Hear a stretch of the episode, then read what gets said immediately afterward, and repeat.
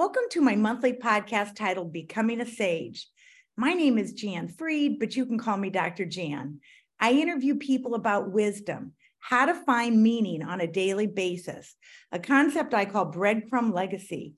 I'm passionate about helping people get from where they are to where they want to be, particularly in the second half of life.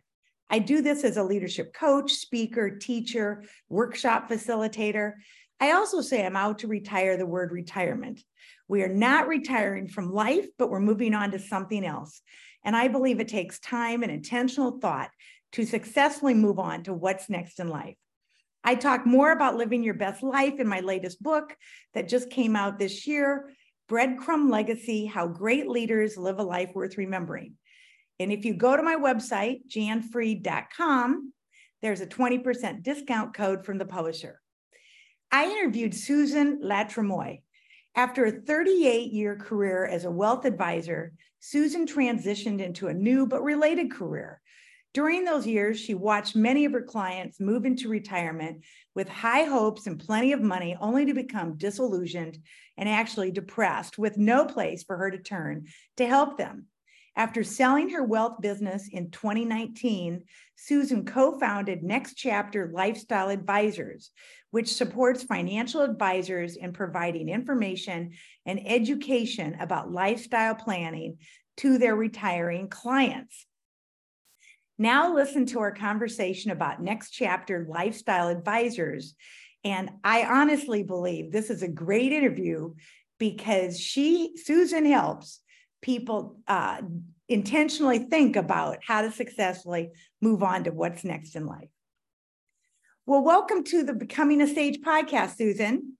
Thank you, Jan. It's a pleasure to be with you today.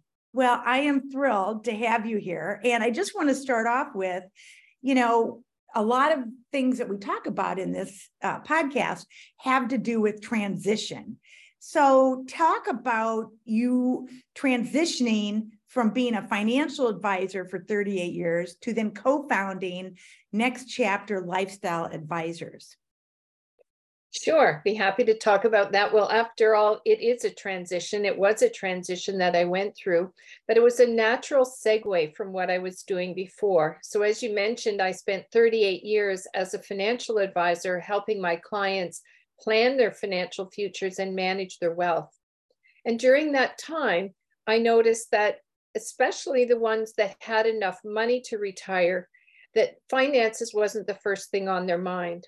What was more on their mind was, what am I going to do with my life in retirement after I give up my business, my profession, my career, whatever? And I felt that in this day and age where financial advisors are trying and supposed to be more holistic in their approach, that this was a real gap in the services they were they were offering. After all, how can you do as a financial advisor, how can you do a good financial plan for someone unless you know what their life's all about and what the lifestyle is that they want to lead in retirement? So for me, it was a transition, yes, from the financial side to the non-financial side, but it was a natural progression for me from a career perspective. Yeah, no, it's interesting because, again, as a financial advisor, you're helping people accumulate wealth. But then the question is, well, for what? For what purpose? You know, beyond, you know, their sustainability in terms of living. So, well, I think that's wonderful. Well, talk about the best way to plan. What should people, like I say, I'm out to plan or, you know, retire the word retirement, but what's the best way for people to plan the next phase of their life? And you know when should they start? How should they do it? Um yeah give us some tips there. Sure. Well i think there's no ideal time to start. In a perfect world uh, you would start probably three maybe even up to five years ahead of your actual retirement date or your unretirement date as you might say um, to think about what you want in this next phase of life. A lot of people can't think that far ahead and maybe life circumstances don't permit that so they're waiting until closer to the time. And then we have some people, some of our clients that are what we call on the cusp of retirement. You know, they know they have a retirement date set for the end of the year, but they haven't given it any thought because they're just so busy wrapping up their career, their business, and so on. And then, of course, there are people that are retired involuntarily. And of mm. course, they're caught off guard with the plans and so on. But even our work is suitable for people that have retired because a lot of people go into retirement and just kind of drift along. And then they, they wake up one day and say, My time left is finite. And I want to make sure I'm using it to the best of my ability and to enjoy it the most. And so there's really no one size fits all in terms of timing pre retirement, on the cusp of retirement, involuntary retirement, or already retired. All of these people benefit from doing retirement, non financial retirement lifestyle planning. So, the first uh, thing to, to, I think, understand and to follow here is the fact that retirement is not a perpetual vacation. People often go into retirement thinking, oh, I'll just go to Florida and play golf, or travel is all I want to do, or you know, they want to spend all their time doing a hobby that they that they enjoy. But the problem is, we call it hedonic adaptation. Mm-hmm. Um, it's a term that means when you do something all the time, it loses its appeal.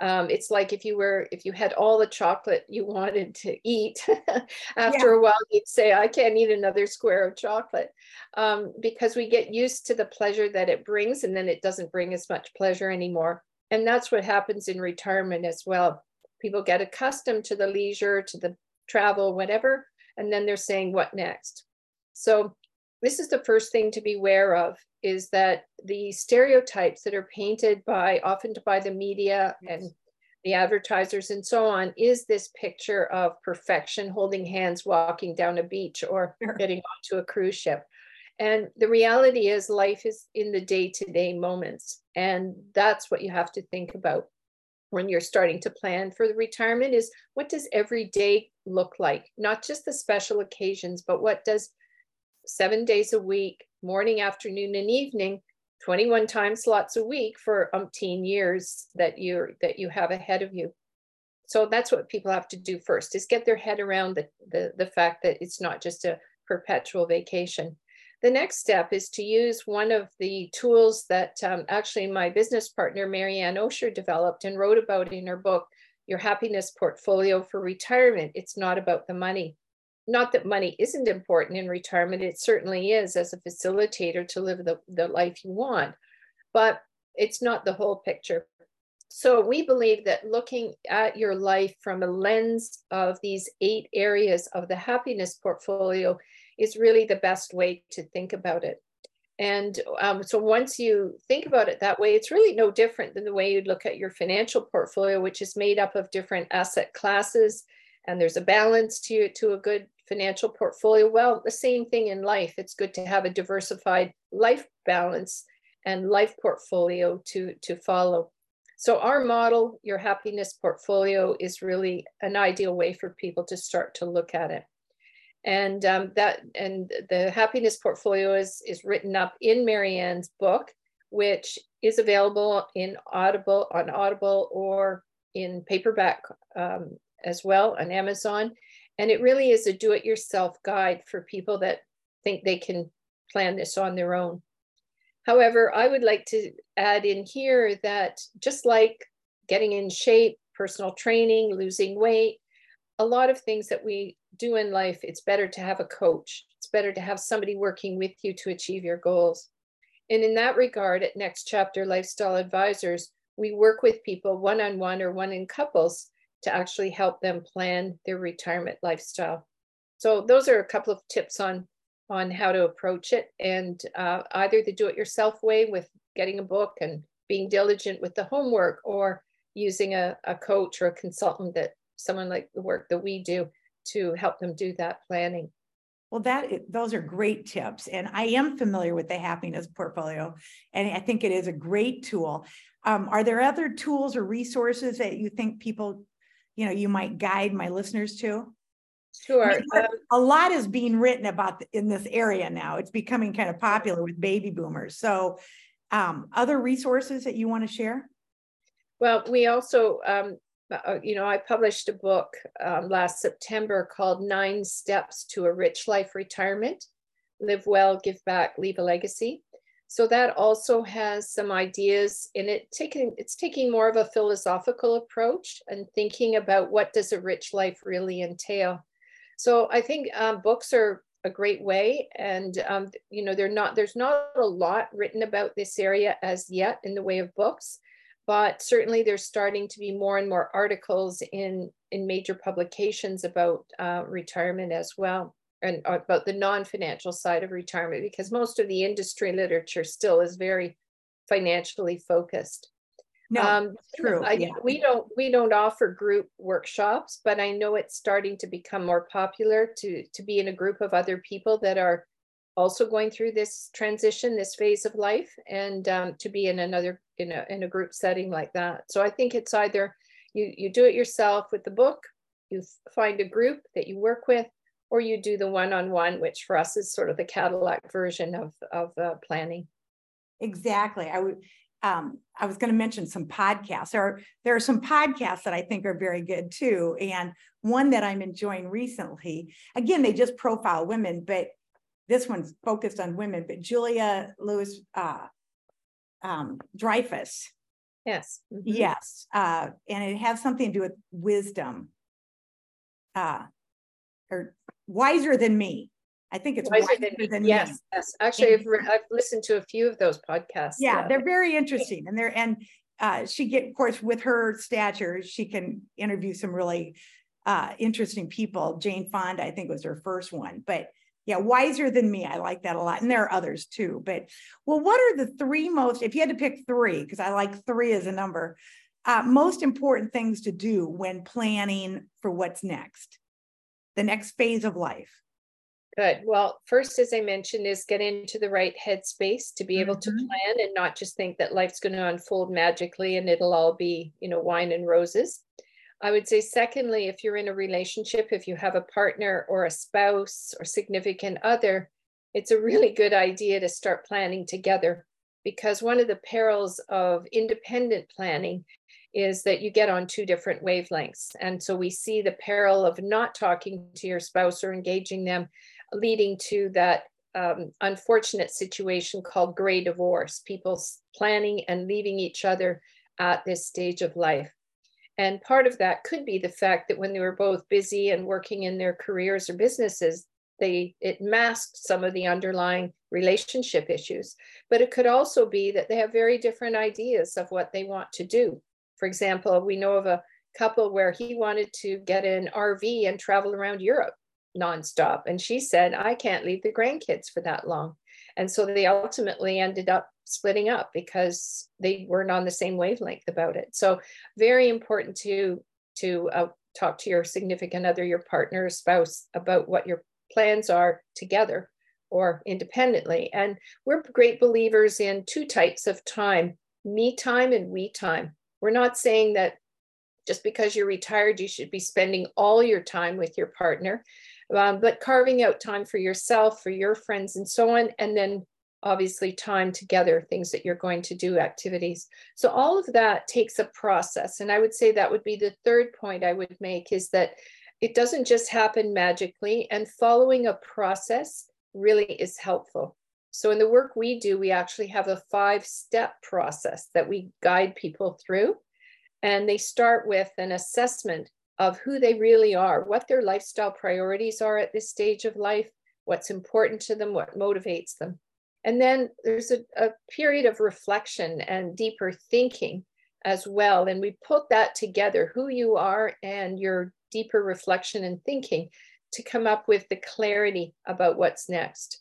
Then, of course, building the happiness portfolio, looking at these eight areas of life and saying, what do I want in each of these areas? Whether it be work that needs to be done on health or spiritual growth or learning and self development, perhaps, family and friends, um, uh, you know, giving back to the community or volunteering, these all can be part of it.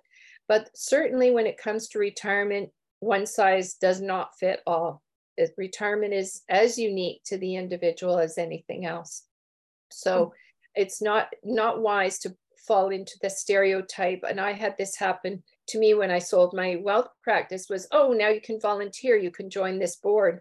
Well, it just wasn't for me, but that was what people thought I should be doing is, is becoming a volunteer. Little did they know that I had it in me to start another business. well, that's wonderful. And those are great tips. And I would encourage my listeners to check out both of the books that you mentioned. That sounds great. Um, so I want to shift gears a little bit because I always like to ask my uh, interviewees a few questions about legacy, since that's my passion. And actually, I think you mentioned that in your nine steps that you talk about legacy in your book. How do you define legacy? I think for me, legacy is how do you want to be remembered? And what do you want to do to make a contribution to the world after you're gone? And some people, of course, jump right away to the financial legacy and they say, well, I can't leave a legacy. I don't have enough money to donate money for the hospital wing or to make a difference in a charity. But I don't think legacy has to be purely financial. It's great if you have the means and resources, but it's not a requirement. Legacy really could be raising a good family.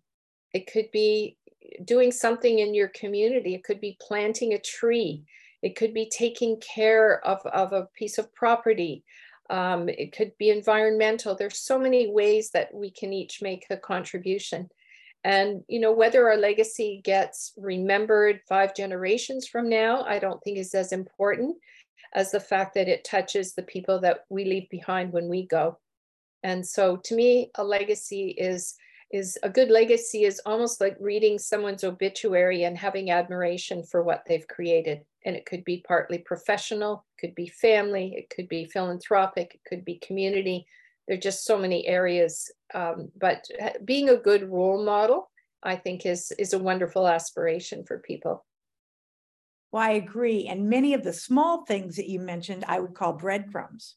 So exactly. Breadcrumbs. Yeah, breadcrumbs, yeah. you know, that and I love how you said, you know, we may not be remembered way into the future, but um, if we can touch the people who remember us now, and that will live on. That's wonderful. Well, what would be a legacy story? I mean, I know you gave examples, but can you think of a legacy story that you might share? Of someone that has left a legacy yes actually i can go i don't even need to go outside of my family. Okay. I have an aunt who died at the age of 96 who was really a mentor and a role model to me. Um, she was a holocaust survivor. Oh wow. And um, then got involved in children um, with handicaps and her started a foundation that the marriott foundation now carries on in perpetuity. Ooh. so a bit of a legacy there Yes. And then she wrote her memoirs uh-huh. really as a way for the family members to understand our family roots and what happened with the war and so on. And, and she did a remarkable job of documenting her memoirs. So much so that the Holocaust Museum in Washington, D.C. discovered her and she became a guide and a docent and a translator for the Holocaust Museum. So she has touched uh, thousands and thousands of people with her messages about what you do matters and the you know the hopefully the prevention of this kind of atrocity that happened in her life. So i feel her legacy is strong on many counts. She certainly goes down in our family as having left a huge legacy. Personally she was a role model to me and to some of my siblings and family members and I think for the world at large, she's left a, a remarkable legacy as well. So that would be a close to home example of uh, a wonderful legacy. Well, Susan, that's a very powerful story. So thank you for sharing. Well, I always like to ask my interviewees, what else should my listeners know that I did not ask? Uh, what are your other words of wisdom on this topic that you'd want to share? Well, um, I hope I've said most of it in uh, in the questions that you've asked me, but I think the big thing is that people assume that retirement is going to be this wonderful time of life, and they have this assumption about it, and that it doesn't need planning. And I would maintain that the that the best retirements are the one where there's thought put into it, where you actually intentionally set out your life plan. It may not always stay on course, but that you be intentional about what you want. And the reason I say that is that sometimes um, when you don't have a plan, people fill in your time for you. And I've often heard from clients and people say, I'm so busy every day, but at the end of the day, I don't really know what I accomplished, or I don't feel that I've accomplished anything.